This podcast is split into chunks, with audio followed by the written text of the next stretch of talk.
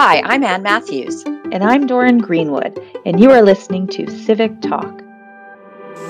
We're joining forces, combining our years of experience as journalists and government hacks, and now amateur podcasters, to bring you a podcast about the public services we use every day. We want to pull back the curtain on how innovative public services are designed.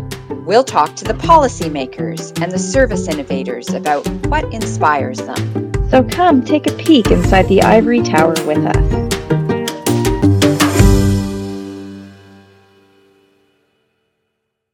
Today, we're going to talk about the future, the future of public service, but not through the lens of policies or programs, but people. In a Canadian federal government study done just before COVID began, the demographic shift began accelerating for baby boomers, being replaced by more Gen Xers and millennials. In 2019, a growing 34.7% of Canadian government employees were born after 1979. Governments around the world are going through a metamorphosis right now, moving to more evidence based decision making, using big and small data differently, and reaching out to citizens in new ways to tailor services. And behind this evolution are the people who have 21st century skills and approaches. It's like a growth mindset that is ingrained in their DNA.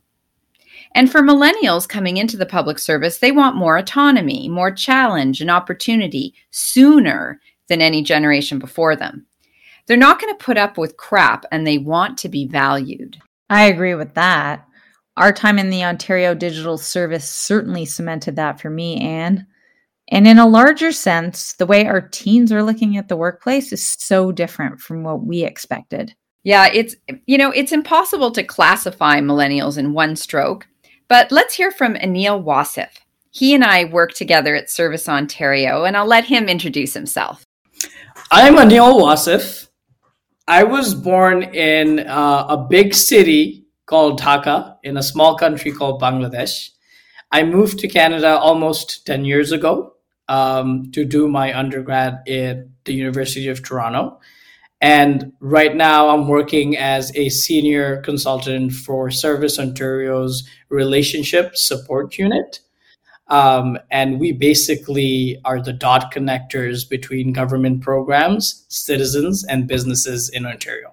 He arrived in Canada in his late teens to study economics, and during much of the pandemic, he was also working on his master's in public policy at McGill University's two year old Max Bell School of Public Policy. I've always enjoyed going to different cities, looking at their parliaments, looking at their public policy, looking, understanding how far the recycle bin is from the storefront. and it's interesting to see how the pandemic has, you know, sort of created this punctuation where we're questioning all of those things. Millennial public servants are not going to rely on the tried and true when they offer policy advice. They're not going to be rewriting an old briefing note or a policy paper. Just from my understanding of you know my generation of public servants approaching either their 30s or like just past their mid mid 20s there's this interesting angle of embracing complexity and we welcome complexity which sort of you know keeps us rooted on the screen because as soon as things are getting not too complex which also is not you know the greatest thing um, we we tend to lose a little bit of interest. But anne can't that be taken as a lack of patience? I would describe it more as a thirst to get to the root of a problem. We're looking for bullet form information very quickly and understanding history is a quick way to like grab our attention digging into the history of a relationship with a partner ministry or digging into the history of a specific service be it your driver's license or you know your health card understanding the history sort of really helps you understand data. And not just in terms of empirical history but also contextual history. Um, when it comes to the events we saw last year when it comes to sort of the promises that we're making to ourselves in in how we make inclusive communities, how we make diverse communities. I found that understanding history was really important to to the people in my generation. So, what do employers need to think about? to stay ahead of the curve, we should also start um, focusing a bit more on digital training, not just digital as something you do, but digital as a culture. Is there value in reading Substacks when you're looking to do a policy brief on a specific subject? Is there value in looking at Vox videos or listening to podcasts when you're doing your research for the cabinet submission? A lot of my generation works that way. We socialize ourselves with we call it like caffeine shots of information. And then once we understand what the landscape is, we dive in with the literature review on a subject matter of her choice. And I think digital is going to be just like that. It's not just about attending conferences and doing workshops. If we let uh, newcomers practice being digital, we should be okay with it and then see how we can obtain buy in and consensus caffeine shots of information. I like that. And you can check out some of Anil's suggestions for more research tools on our Buzzsprout website. So, what are his ideas for luring these millennials to the public service? Oh, he has some good ideas. Let's start with how to attract them. It would be extremely awesome if, if we had ministries going to universities to understand what kind of talent they have versus the Ontario Public Service or the federal public service or the HR, you know, units going and advertising how to apply to the jobs because we want to know what content, what the content is of the job we're about to do. And I think it also gives many people unfair advantage when some of them can know and understand how to find that content and when others can't. And he talks about how job descriptions can also level the playing field. We need to think about how we can use the words that my generation understands. This is something that I saw a lot of my peers struggle with uh, because they were all looking for jobs. The job descriptions and job ads need to evolve with the work. Are some of those roles the same as they were before? Um, can a policy analyst also take care of relationships?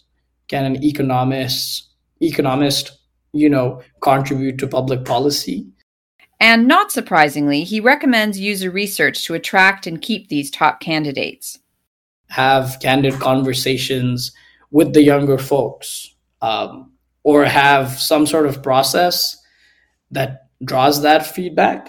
He likes a hub and spoke model to have more opportunities to work in different places in government much more quickly. He mentioned the Canadian Privy Council office in Ottawa that has a neat thing. It's a, a challenge prize unit where you spend four months with them, followed by eight months in a line ministry. That makes sense for younger people wanting to maximize a variety of experiences.